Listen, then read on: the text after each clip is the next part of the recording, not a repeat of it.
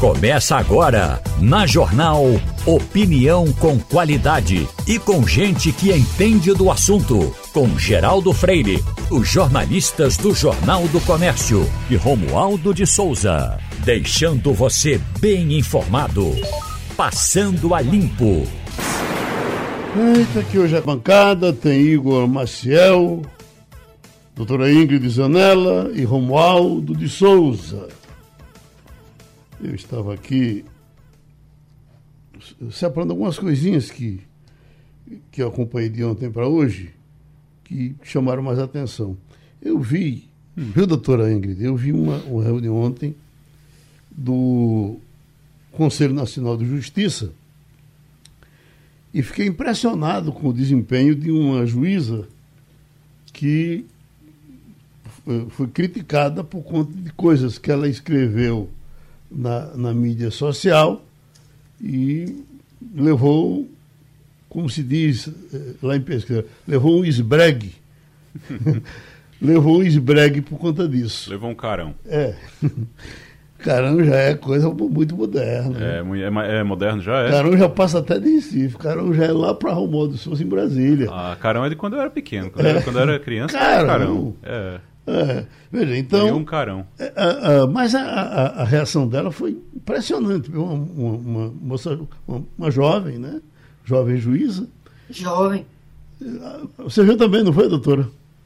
Então... Vi, vi. Ela foi, foi afastada por, por comentários contra o STF. Sim. Né, contra os ministros. E, e, e realmente uma juíza muito. Ela usou, inclusive, uma palavra quando disseram que ela. Que ela é, podia ser punida e, e podia, podia é, perder posições, ela entrou com os dois pés e disse: Olha, é, eu não tenho nenhuma preocupação com perder posição, com, com punição, com coisa nenhuma. A minha posição é aquela que eu botei e eu não, não retiro uma linha. Dito daquele ambiente, no meio do conselho inteiro, que pouca gente não ia procurar paz igual um pouco, eu, eu achei uma coisa corajosa. Não sei se é bom nem ruim, mas ela teve é, é, uma, uma personalidade importante. Acha assim? Veja, eu acho que quando a gente desempenha algumas funções públicas, a gente tem que ter forma de, de manifestar a nossa opinião com alguns é, com algumas cautelas. Né? Por exemplo, hoje em dia, além de professora, eu também sou vice-presidente da OAB, e é óbvio que tudo que eu falo, politicamente, acaba trazendo uma repercussão para a classe. Né? A gente acaba não se dissociando 100% mais dos cargos que a gente ocupa. Uhum. Então, eu acho sim que, que, a depender do cargo, a gente tem que ter uma ressalva. Óbvio que a liberdade de expressão é um direito constitucional, né? todos temos, mas é, existem formas de manifestar a nossa opinião sem agredir, sem desrespeitar, principalmente em um momento muito sensível para o nosso país, que a gente viu, né? 8 de janeiro está aí para mostrar como a ausência de empatia é, ou essa intolerância acaba, acaba sendo, em determinados momentos, perigosas. Uhum. Né? Então, assim, lógico que ela tem o direito de ter a livre manifestação do seu pensamento, mas quando a gente, principalmente ela que ocupa um cargo de juíza, né, acaba voltando isso para suas funções enquanto magistrada. Mas então, a gente está aí, é, é, difícil, viu, Geraldo, porque a gente está diante de colisões de direitos fundamentais, que é a liberdade de expressão, direito profissional, direito de agir, mas a gente tem que ter uma ressalva para acabar não ultrapassando esse limite, porque é, tolerância demais acaba podendo gerar uma certa intolerância. Né? Uhum. A palavra que ele usou, que eu não estava conseguindo, eh, foi carguista.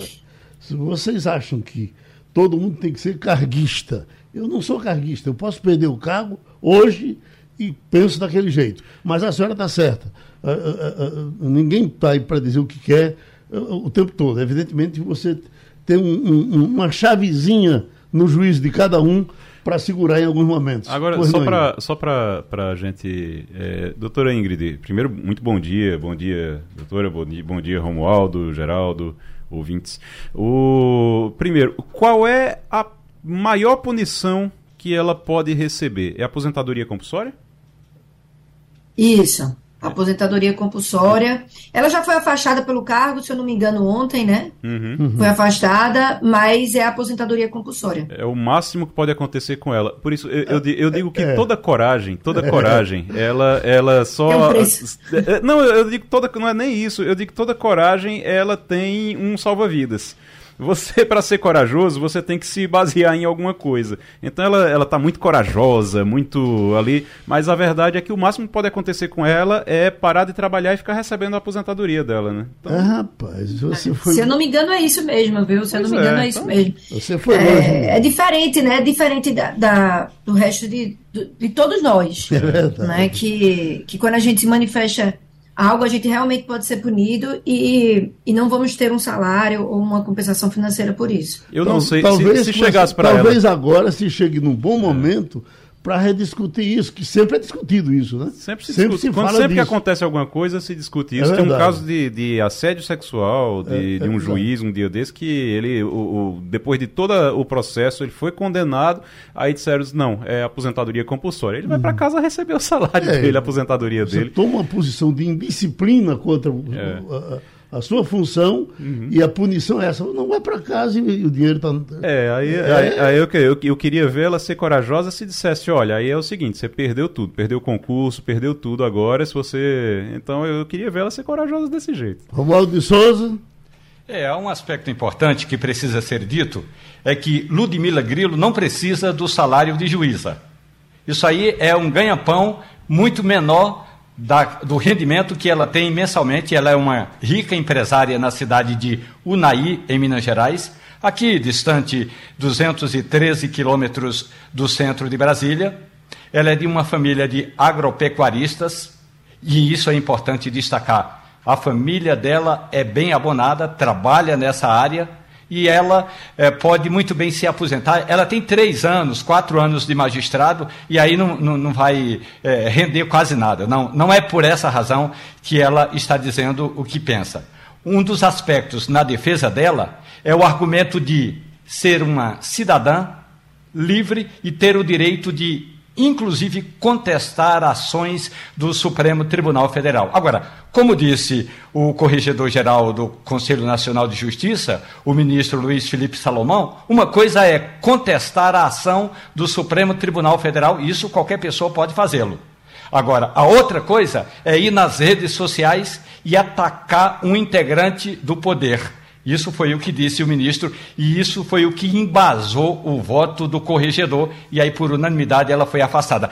Foi afastada, deve apresentar uma defesa, ela tem até 90 dias para apresentar a defesa, vai continuar recebendo o salário dela normalmente.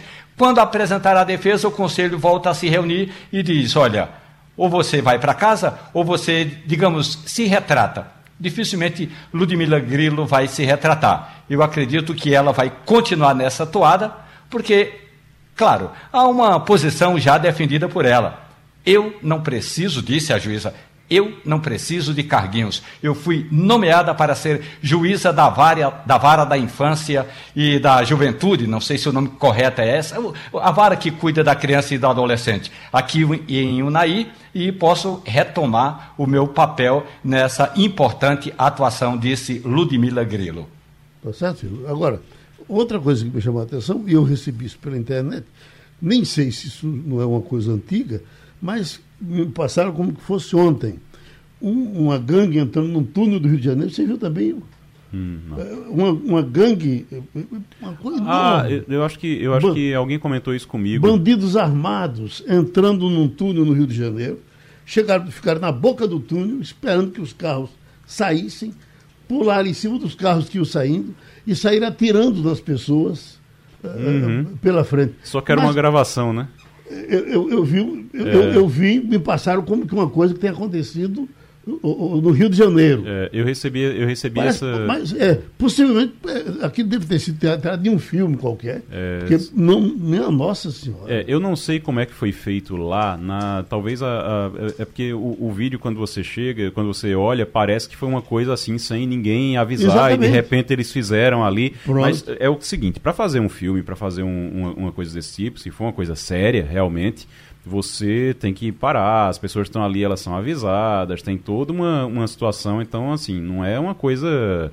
É, ninguém sério faz uma gravação, uma filmagem desse tipo, sem avisar ninguém, sem avisar as autoridades, porque senão pode ter um policial lá no, no meio do, do entre os carros lá, ele levanta e começa a atirar no, no, nos atores. Na, na boca do túnel, acho que você tem filme da, da, do próprio túnel, do, da, da, tem imagem. Hoje os assaltos são, são, tem muito isso, né? É, mas. Gente, é. é. chocante. O SBT, por exemplo, tem uns quadros é. que ele fica botando de madrugada. Assim, Meu Deus, o cara foi chegando em casa, tudo gravadinho, uhum. que ele já recebe da. É, mas a, a, a, quando é uma coisa séria, uma filmagem séria de um filme, alguma coisa assim, porque era um filme, estavam gravando um filme, estavam uhum. gravando um, um seriado, então, alguma coisa do tipo. Possivelmente seja isso. Então, assim, mas Deus devia ser alguma isso. coisa organizada Deus. ali e tudo, não é como, como disseram. É, Deus é, queira que seja. Estavam dizendo, ah, que absurdo, gravaram um filme sem avisar os motoristas, os motoristas uhum. se assustaram. Não uhum. sei se foi assim, se foi assim, tá errado. Deus queira que seja isso. Agora, porque o Rio de Janeiro está com 5% dos hotéis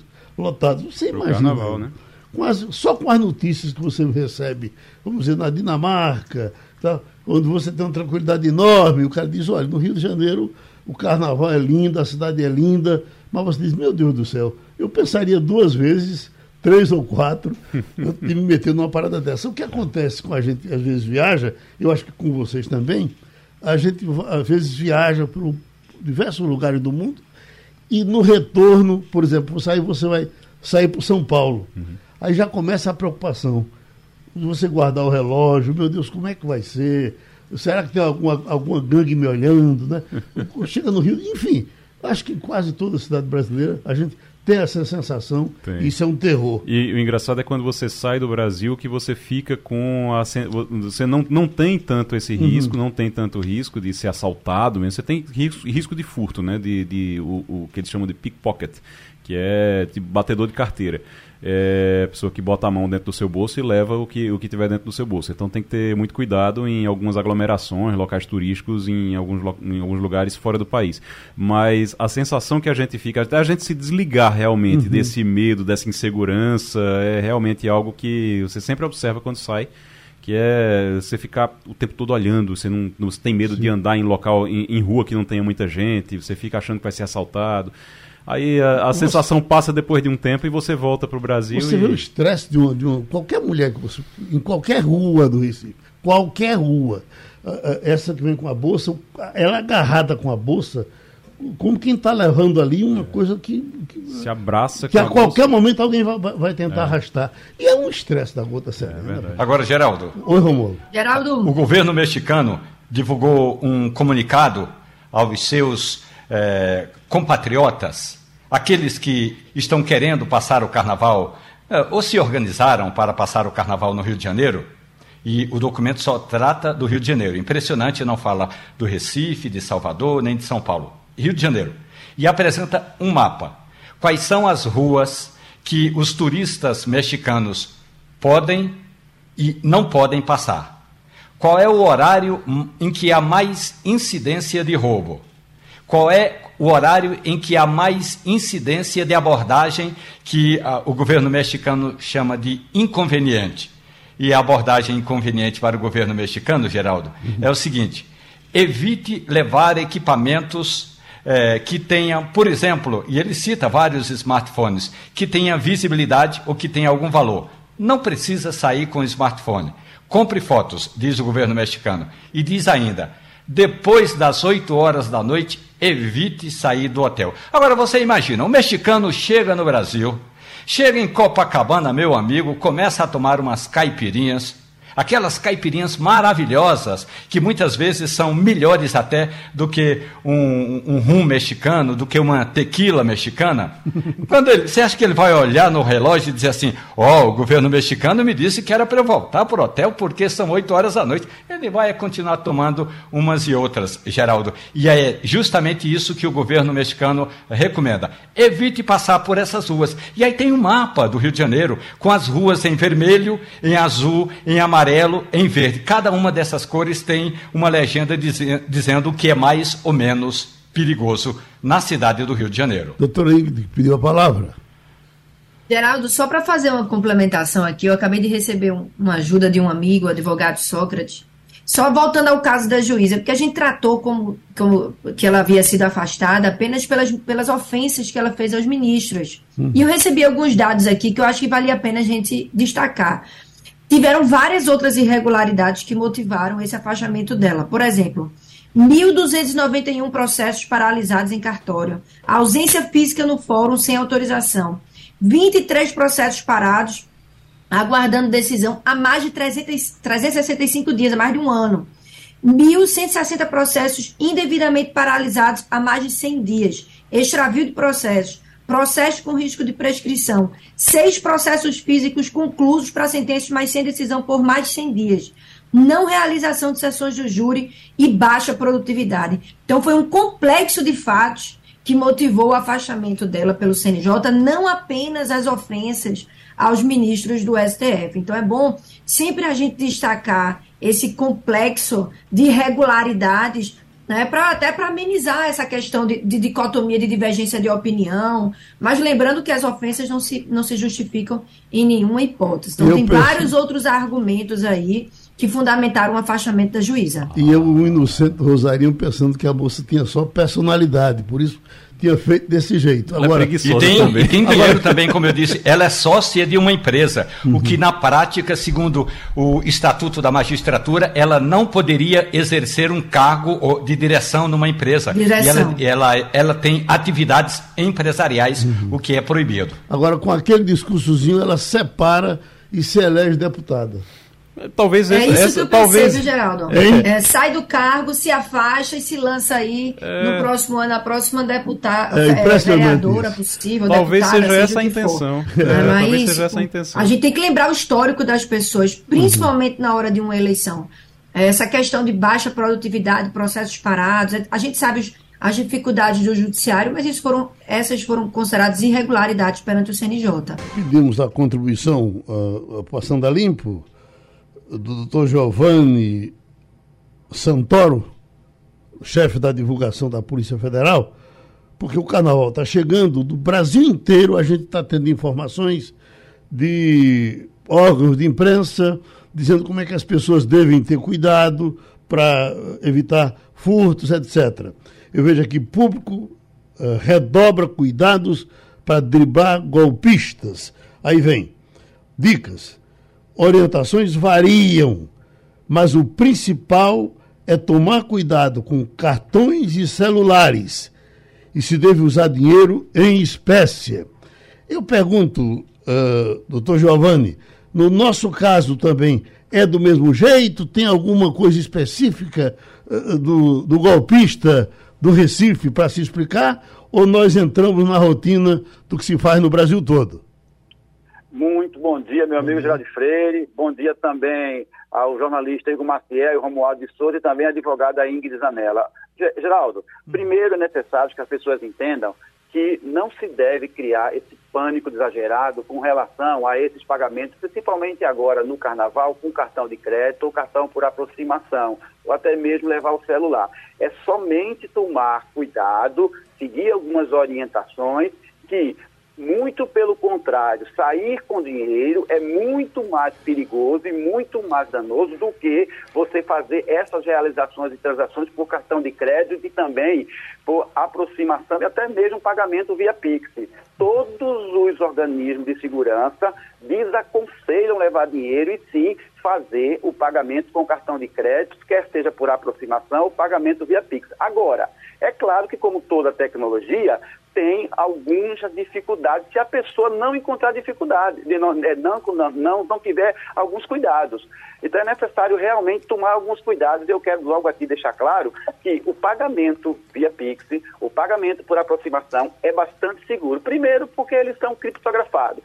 Segundo, porque quando a pessoa faz um pagamento desse por aproximação, ele gera um número de cartão de crédito virtual que só vale para aquela compra. Terceiro, nenhum bandido consegue pegar e captar as informações de um cartão por aproximação a uma certa distância. A distância que se consegue captar essa informação do cartão, e eu quero já desmistificar isso, é de 3 ou 4 centímetros. Então, se você estiver passando fora dessa distância, é impossível se captar essas informações se a pessoa já tiver pré-programada essa maquininha para captar essa aproximação do cartão. Doutor Germano Santoro, eu tenho acompanhado de pessoas que podem e elas têm feito o seguinte: elas têm dois celulares.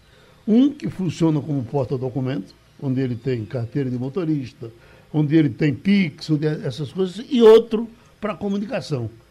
Não tem esses requisitos colocados nesse telefone. É só para comunicação. E evidentemente que quem vai para galho de madrugada, não sei o quê, em algum momento deve estar querendo ligar para alguém e, e, não teria que levar o telefone que corre risco. Aí eu lhe pergunto, essa é uma prática, é, é, para quem pode, é bom fazer assim? Olha, eu acho que quanto mais segurança, melhor. Agora, na minha ótica, de tudo aquilo que eu tenho lido, de tudo aquilo que eu tenho visto na questão de segurança cibernética, é desnecessário você ter dois celulares para fazer esse tipo de aplicação. Mesmo porque, se você colocar um único programa no único aparelho celular que vai é, fazer com que ele possa ter uma senha para que a pessoa possa acessar esses aplicativos, é praticamente impossível o bandido, mesmo que ele roube, mesmo que seja um expert em informática, ele quebrar essa senha. Então, se você tiver um simples aplicativo que vai fazer com que cada aplicativo seu tenha uma senha e só possa abrir ele com essa senha, fica praticamente impossível eles terem acesso a esse tipo uh, de, de informação. O que geralmente os bandidos querem é o celular se ele conseguir essa vulnerabilidade de ter essa facilidade de encontrar esses aplicativos abertos sem senha, ótimo para ele. Mas, via de regra, eles querem o celular para passar ele para frente e vender esse celular. A ideia dos bandidos sempre, em primeiro plano, é essa. Hum. Igor Marcel? Ô, Giovanni, a, a, gente sempre fica é, é, preocupado ultimamente. Tem muita gente que diz: Ó, oh, minha preocupação é estar tá ali no meio da multidão, vou fazer um pagamento por aproximação com o celular. E aí você tem que destravar o celular. E é nesse momento que todo mundo tem medo ali que alguém vai e, e, e furte o, o, o, celular, o aparelho, e pegue ele destravado ali. Tem alguma forma de você fazer esses pagamentos, de orientar as pessoas para, na hora de fazer esses pagamentos, o que é que deve fazer é, para não ficar com ele vulnerável ali, destravado na hora? Porque às vezes tem, tem celular que você só destrava com é, reconhecimento facial, então só com a digital. Mas na hora que você vai pagar, você tem que usar o reconhecimento facial, a digital, você usa, destrava ele, e ali naquele momento que o, o, o bandido pode estar esperando para dar o bote e, e, levar o celular destravado. Isso pode acontecer. Qual é a, a, a o que, é que pode ser feito para evitar?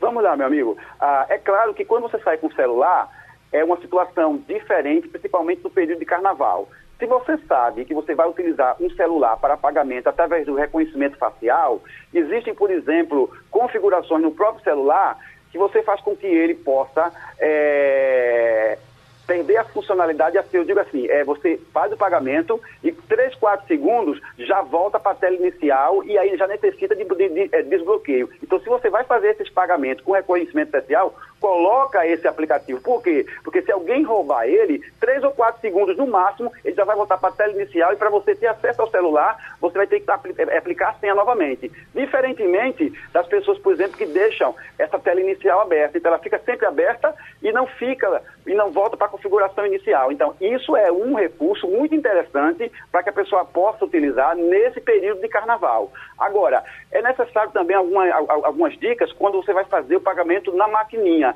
Essa maquininha, por exemplo, ela pode clonar o seu cartão físico com o número, com a trilha do cartão, mas ele precisa da senha. É por isso que muitas das vezes a clonagem só é perfeita quando a pessoa digita a senha.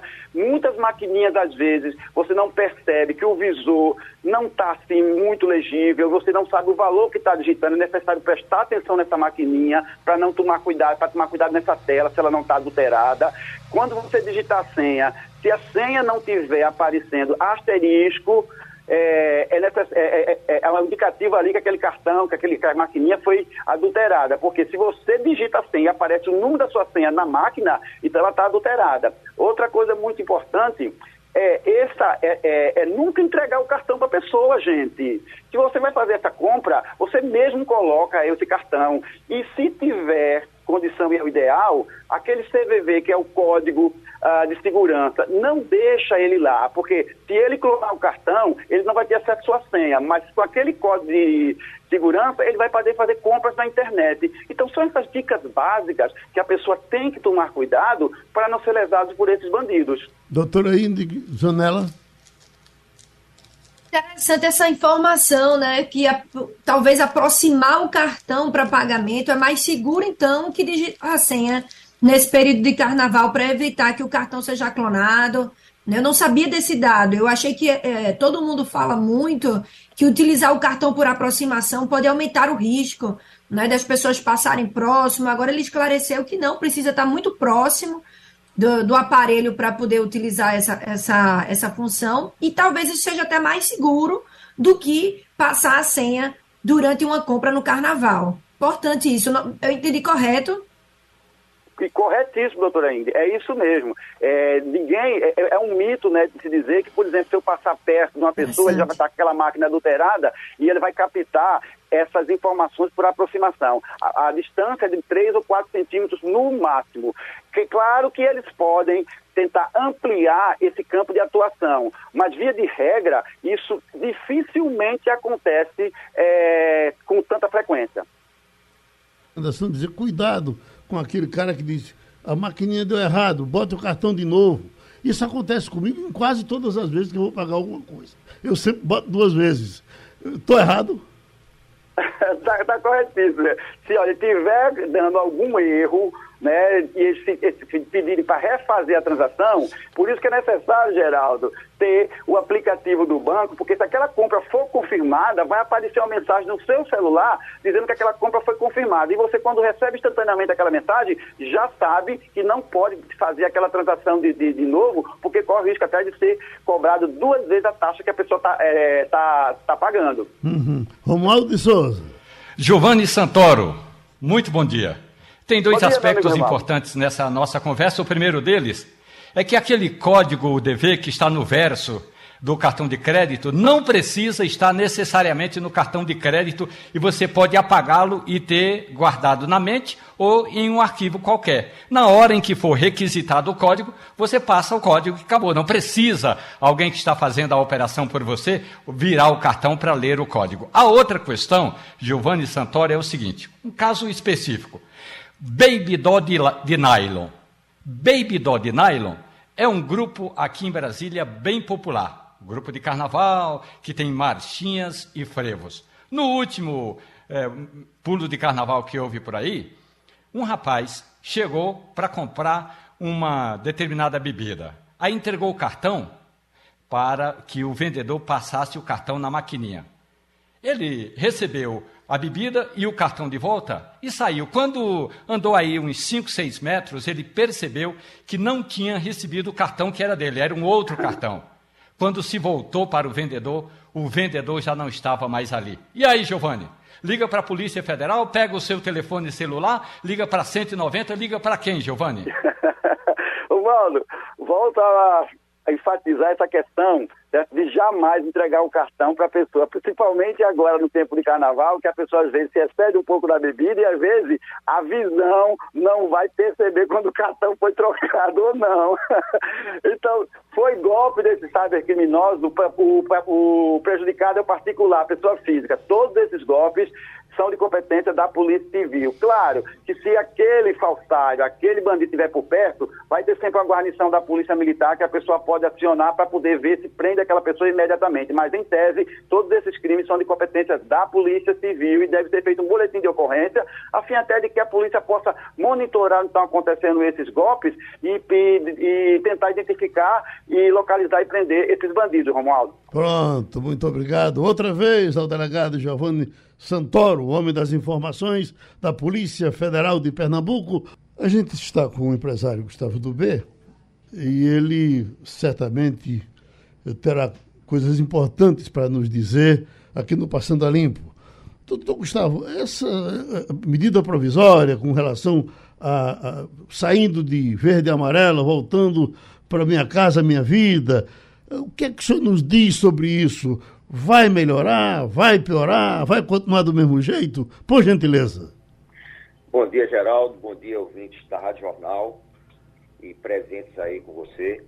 Mas, na verdade, o, o nome o Minha Casa Minha Vida, ou Casa Verde e Amarela, é, é a mesma coisa, né? O, o, programa é um programa é, do governo para incentivar a construção de é, moradias econômicas populares, né? De novo, não é aqui o, o, o nosso ramo, né, em termos de, de construção enquanto Moura do B, a empresa trabalha no médio alto padrão, mas olhando aqui é, como cidadão, eu acho muito importante a preocupação do governo em ter recursos, né? Porque basicamente o que eu foi muito rápido, né? Foi muito recente. É, eu não vi tantas alterações. Basicamente o aumento da faixa 1, que tinha aí um limite de renda mensal em torno de 2.400 e foi para 2.640, né? Em termos de limite, que é a faixa mais necessitada, né? Que é a faixa praticamente que o setor não atua, quem atua são os empreiteiros porque é 95% subsidiado pelo governo. Hum. Então, é, basicamente foi a, assim, a, a, impressão que eu tive dessa medida provisória, como também é, uma destinação de 10 bilhões do Orçamento Geral da União para é, novos financiamentos, conclusão de obras em andamento, né? que isso não deixa de ser muito importante.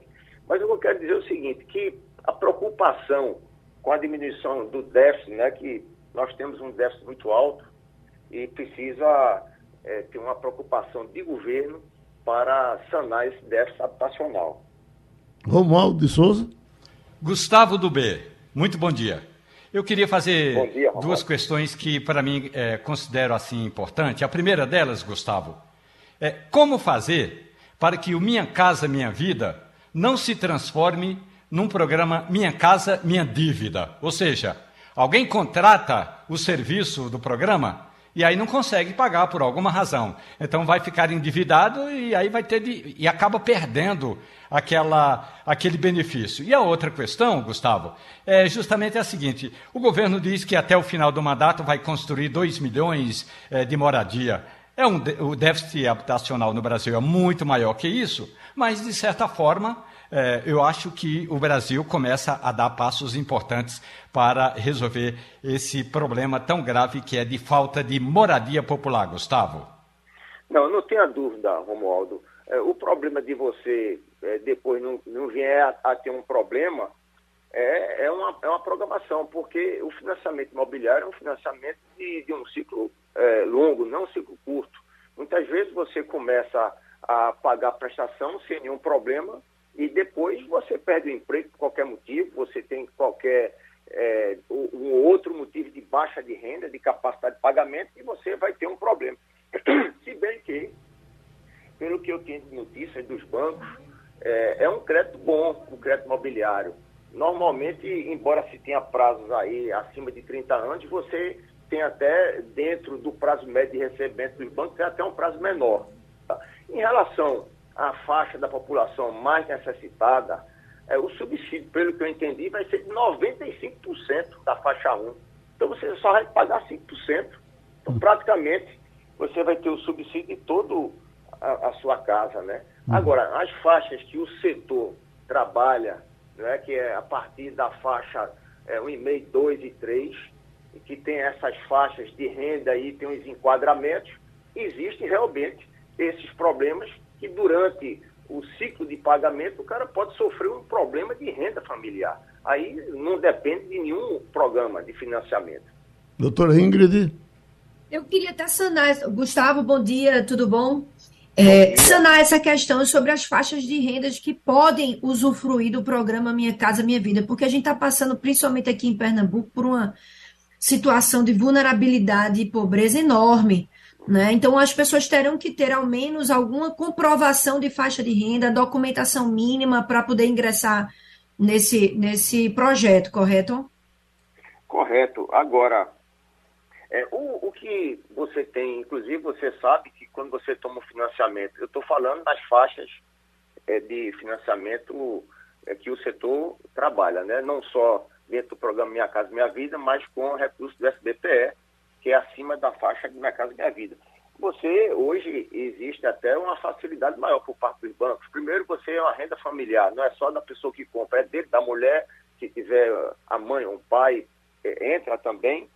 E, e, tem alguns bancos até que é, flexibiliza de você ter um behave, né? Você mostrar que você tem um, uma boa trajetória em um determinado tipo de pagamento, é, pagamento de cartão de crédito, tudo isso facilita hoje a tomada do crédito, que é uma coisa importante para o tomador, porque muitas vezes você tem um profissional liberal, né? então um prestador de serviço, então isso ajuda na tomada do crédito.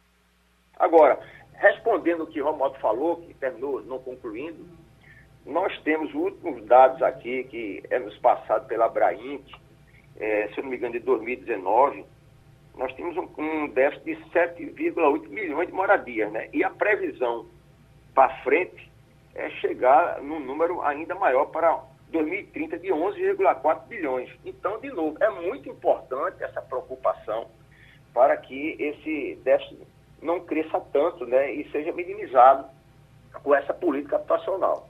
Igor Marcel? Ô, Gustavo, uh, saindo um pouquinho do Minha Casa Minha Vida e falando mais sobre também a sua área, que é a construção civil, o, uma discussão muito forte nesses últimos dias é sobre a taxa de juros. A taxa de juros está alta ali para controlar a inflação, mas a taxa de juros alta acaba emperrando um pouquinho o, o setor da construção civil também, ou não? Atrapalha a construção civil? Desaquece o, o, o mercado? Bom dia, Igor. Não tenha dúvida, você está dizendo é, com muita propriedade que o, o, nosso setor é muito sensível ao aumento da taxa de juros. Né? Eu sempre digo que o nosso setor é inversamente proporcional à taxa de juros. Quanto mais sobe, piora é, a nossa performance. Porque é o affordability. Na hora que você vai ter uma, uma prestação calculada em cima de uma taxa de juros, você dificulta o poder de pagamento do consumidor. Agora, se você olhar para hoje, de uma forma relativa, o financiamento imobiliário está muito bom. Porque quando nós tínhamos a Selic por volta de 2%, 3%, você tomava o crédito na faixa de 7%. Ou seja, digamos uma Selic a 3%, você tomava um crédito imobiliário a 7%. Hoje, a 7,5%. Hoje você está com a Selic muito mais alta, né? A Selic caso 14%, e você ainda consegue tomar, dependendo do seu relacionamento com o banco, um crédito imobiliário variando de 9 a 10. Então, em termos de relatividade com as taxas de juros no momento, o crédito imobiliário está muito bom. Pronto, então outra contribuição que tivemos do Dr. Gustavo Dubê, aqui no Passando a Limpo. Está saindo agora uma pesquisa do Genial Quest. Bom, eu estou recebendo ela agora, parece que foi feita no, no meio da semana ou no começo da semana. Mas ela foi divulgada ontem à noite. Foi divulgada ontem à noite. Ontem né? à noite. Então, é, fale dela, Igor. É, Só com os números aí? Você... Eu não estou com o número aberto tô, aqui. Bom, é, dizendo aí. quando pergunta a avaliação do governo de, Lula, uhum. ele tem 40% de aprovação. Aí eu lhe pergunto, para a gente já ir direto ao assunto, o que a gente tem escutado muita crítica com relação, quase todos os críticos têm alguma restrição a fazer a esse comportamento inicial de Lula. O que é que você acha que Lula está fazendo errado? O que é que Lula está fazendo errado? O problema não é, não é o que Lula está fazendo errado, o problema é, que, é o que Lula prometeu na eleição. Uhum. O problema é que Lula prometeu na eleição. A, o, o, que, o, é o que, o que você vende e o que você entrega. E Lula não está conseguindo entregar ainda e nem tem perspectiva de entregar nada nem perto daquilo que ele prometeu, que ele vendeu na eleição. E isso é uma preocupação dele, é uma preocupação do governo, é uma preocupação de todos também, porque todo mundo queria viver naquele mundo que ele, que ele projetou na campanha eleitoral. Então, é, o, o, o, básico do básico do básico. Vamos falar de picanha e de cerveja. Uhum. A história da picanha e da cerveja, que ficou, que se popularizou ali, isso não vai vir nem tão cedo. E o que o, o, o, a prova de que isso não vai vir nem tão cedo é que ele já começou essa história de, de Banco Central, de reclamar de, de, de Campos Neto e tudo. E isso é claramente para tentar fugir do foco, para quando chegar lá na frente dizerem cadê a picanha e a cerveja, ele dizer a culpa não foi minha, a culpa foi do Banco Central, a culpa foi da taxa de juros. Então ele está preparado realmente para usar essa desculpa, usar essa justificativa. O que está saindo errado nesse momento é que a situação é muito difícil, a situação do Brasil é difícil, presidente nenhum Podia ser ele, podia ser Bolsonaro, podia ser, sei lá, Meirelles, podia ser Tebet, quem quer, quem quer que fosse, Ciro Gomes, quem quer que fosse, ia encontrar muita dificuldade nesse início. O grande problema é que Lula vendeu uma coisa que ele não vai conseguir entregar nem tão cedo, e isso é preocupante. Isso você tem uma avaliação aí de 40% é, positiva, é uma coisa não é tão ruim, mas também é, eu acho que é uma das piores para início de governo de, da, da história dessa república. Então uhum. é algo que realmente é, é preocupante para o futuro. Vamos ver se agora ele está com uma história de que vai entregar, é, talvez até para melhorar esses números, que vai entregar até março uma obra por semana, que vai começar a entregar a obra que está já em execução para tentar fazer essas entregas e ver se melhora a popularidade. Vamos ver o que é que acontece. Bom, se o tempo permitir, a gente volta ao assunto com o resto da bancada, porque nós estamos agora com o vice-presidente da Associação Avícola de Pernambuco, Josimário Florencio. Aí eh, produz ovos em Caruaru. É, só para rememorar, são 500 mil ovos dia, presidente? Exatamente, meu amigo. Bom dia, é um prazer enorme estar com você. São 500 mil ovos de galinha e 200 mil ovos de codorna. Pronto. Escute, o assunto é que nos Estados Unidos está uma confusão enorme por conta de uma uh, H1N1, que agora é H outro, tem outra, outra cepa, e diz é. que está matando muita galinha, matou uh, eh, 50 eh, mil galinhas, 50 milhões, uma coisa danada dessa aí. E há, há, há, um receio enorme de que isso se espalhe pelo resto do mundo e que o mundo inteiro está se trancando com quem vem dos Estados Unidos. É isso mesmo? É verdade, é verdade. O temor é muito grande, a, a influenza é uma doença letal, né? então mata as aves. E por uma, por, uma, por determinação da a Organização Mundial de Saúde, os lotes identificados como positivos obrigatoriamente terão que ser sacrificados. Uhum. Isso levou à eliminação de 58 milhões de aves nos Estados Unidos, de aves boideiras, né? É que põe o ovo comercial que a gente consome e compra no supermercado.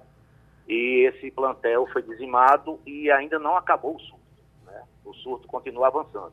Uhum. Ele já circulou por toda a Europa, né? A Europa já é toda positiva hoje com países que tiveram que dizimar 70% do plantel.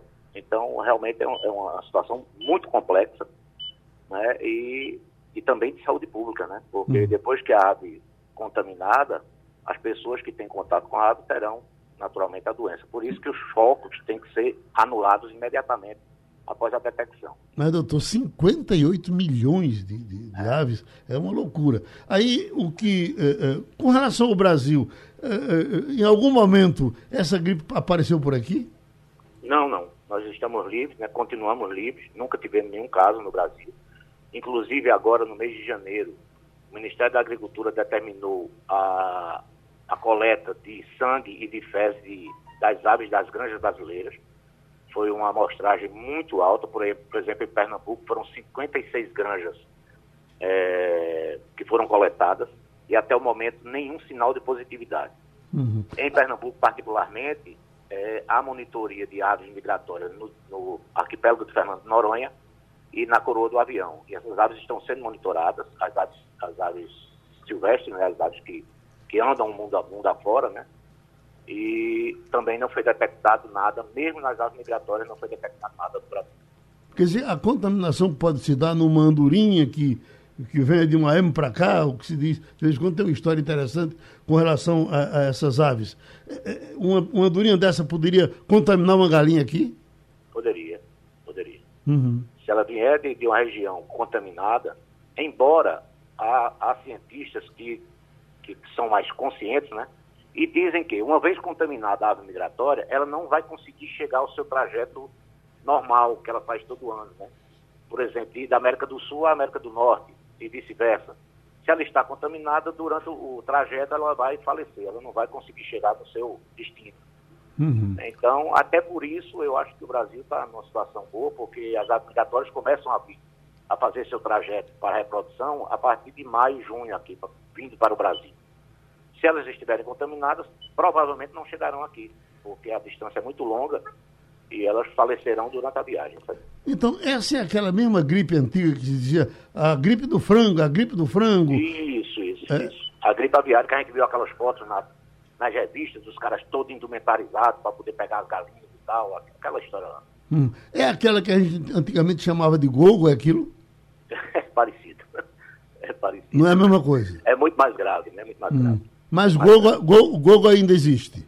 Existe, é a coriza aviária, né, natural das aves, todo, todas as aves têm. Nos plantéis controlados, né, de granjas, não, porque existem as vacinas que controlam perfeitamente a sindromidade. Uhum.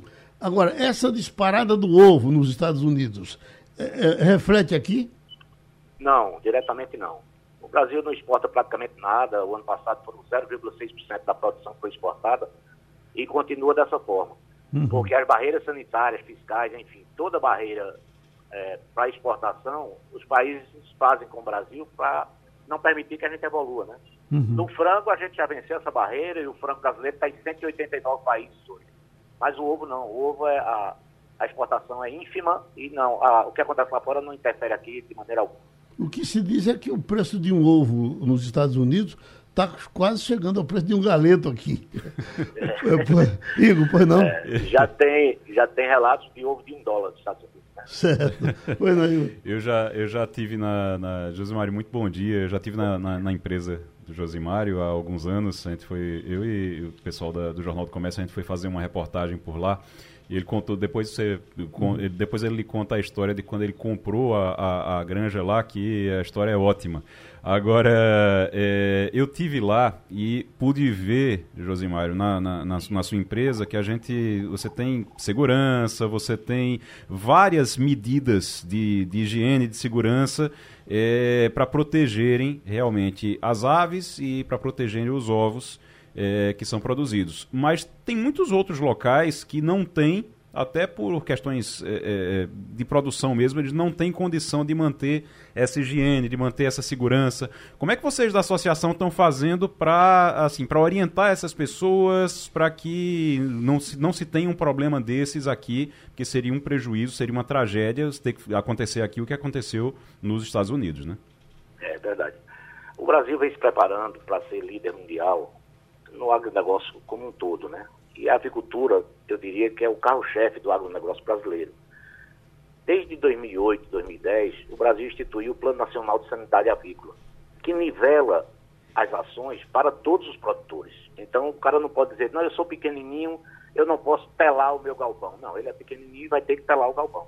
Uhum. Então, hoje, a obrigatoriedade de tela, por exemplo, que é uma, uma barreira muito forte, uma barreira sanitária muito forte, todos os galpões terão que ser telados com tela de uma, uma polegada de, de abertura que não permita a entrada dos pássaros. Então, com isso, a gente deu uma aliviada muito grande na, na questão sanitária e protegeu ainda mais as aves, né? Uhum. As granjas mais organizadas aí vão mais adiante. Tem o banho obrigatório, a troca de roupa, não é permitido entrar gente, não é permitido entrar veículo, como você viu lá na nossa granja, né? Uhum. Então, a, a gente cuida melhor, digamos assim, sabe? Mas mesmo os que não cuidam tão bem, hoje são obrigados a ter o telamento. Deixa eu dar um abraço aqui no doutor amigo da gente, Josimário Florencio, vice-presidente da Associação Avícola de Pernambuco, e seguir aqui com a, a, a nossa conversa com relação a Lula. Doutora Ingrid Zanella, o que, é que, o que se fala de Lula é, ultimamente tem sido com relação à verborragia. Uh, em outras coisas ele poderia estar tendo um bom comportamento, mas no linguajar, no, no, no ele está dizendo coisas que talvez ele pudesse se poupar. Se a senhora tivesse um cadeado para botar na boca de Lula, botava para ele não dizer o quê? Pai Geraldo, essa pergunta é ótima, viu? Veja, eu acho que a gente está no início de governo e está tudo muito destemperado ainda. Eu continuo sendo uma, uma, otimista esperançosa, uma realista esperançosa, como diria o grande Ariano Suassuna, e acho que essa situação tende a se estabilizar. Né? Espero realmente que Lula faça um bom governo, que seja mais centrado, né? e que a gente passe por essa, essa fase inicial. E a gente só tem cinco minutos para falar, e eu queria pedir a sua Pô, licença para só dar um recadinho. Tranquilo. A gente falou muito sobre o carnaval, mas a gente tem que lembrar também que no carnaval os, os números de importunação sexual aumentam drasticamente. Então, queria pedir a todos né, para ficarem atentos, para evitar o crime de importunação sexual. Né? Não é não. Respeitem as mulheres durante esse carnaval.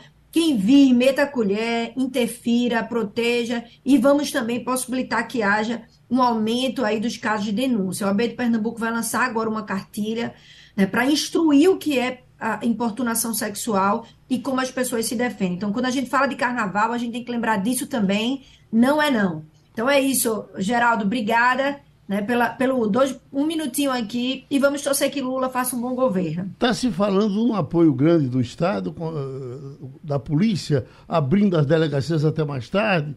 Uh, uh, isso já foi apelo de vocês? A Delegacia da Mulher tem que ter um funcionamento diferenciado nessa época do carnaval. Né? A gente tem que ter locais que as mulheres consigam se proteger. E é importante também que as pessoas entendam que isso é um crime. Puxar cabelo, forçar um beijo, puxar, isso é um crime previsto no nosso Código Penal, o crime de importunação sexual. Então não é uma brincadeira possível durante o carnaval. Não é não, isso tem que de fato ser respeitado. E as pessoas têm que ajudar umas às outras.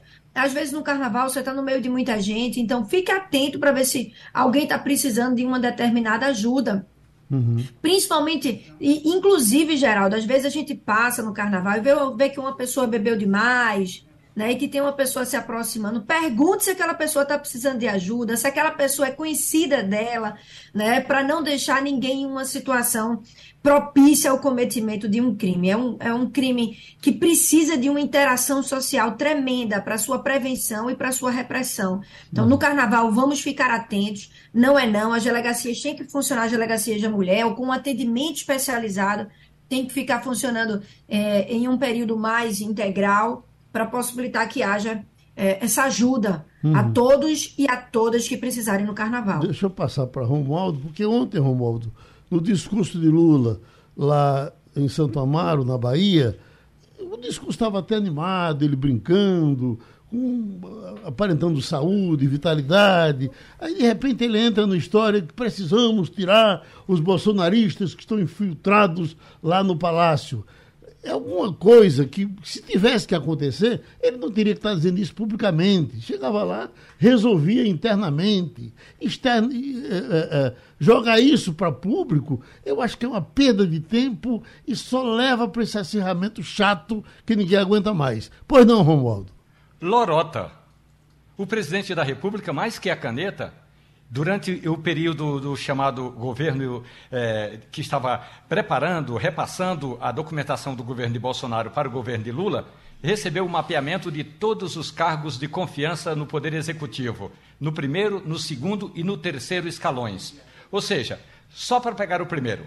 Ali no primeiro escalão, tem aproximadamente 10 mil cargos de confiança, e aí a gente vai pulando assim para o segundo, o segundo escalão, e são cargos, Geraldo, que, tem, que são trocados praticamente na mesma hora em que há uma posse.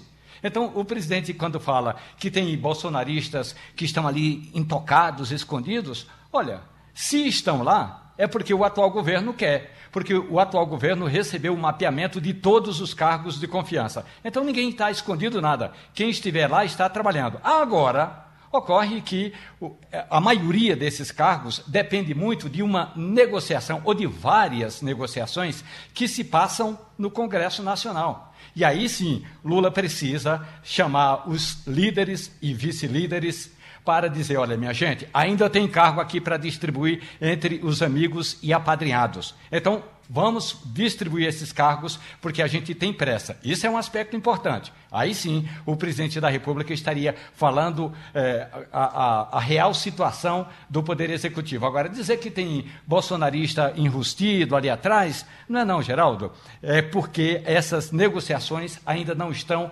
totalmente concluídas. E aí, só para concluir a minha análise a respeito dessa pesquisa divulgada ontem, Igor, só para a gente ter uma ideia. Hum. No Nordeste, Lula tem 62% de aprovação. No norte tem 35%, no sudeste 34%, no sul também 34% e aqui no centro-oeste 29%.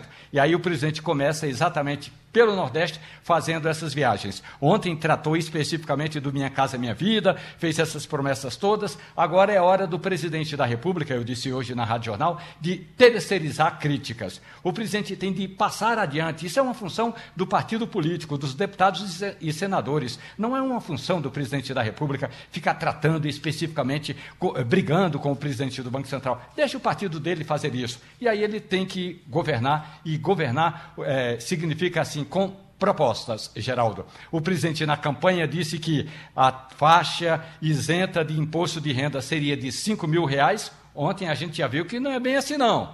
Vai ser no máximo de dois é, é, salários mínimos, e aí a gente já está falando de dois salários mínimos hoje, não dá nem R$ 2.500, arredondando, R$ 2.500. Aí já estão falando, quem sabe, ah, mais adiante a gente também aumenta o valor do salário mínimo. Ou seja, são promessas de campanha que ainda não foram operacionalizadas. E terminou Passando a Limpo. A Rádio Jornal apresentou opinião com qualidade e com gente que entende do assunto. Passando a Limpo.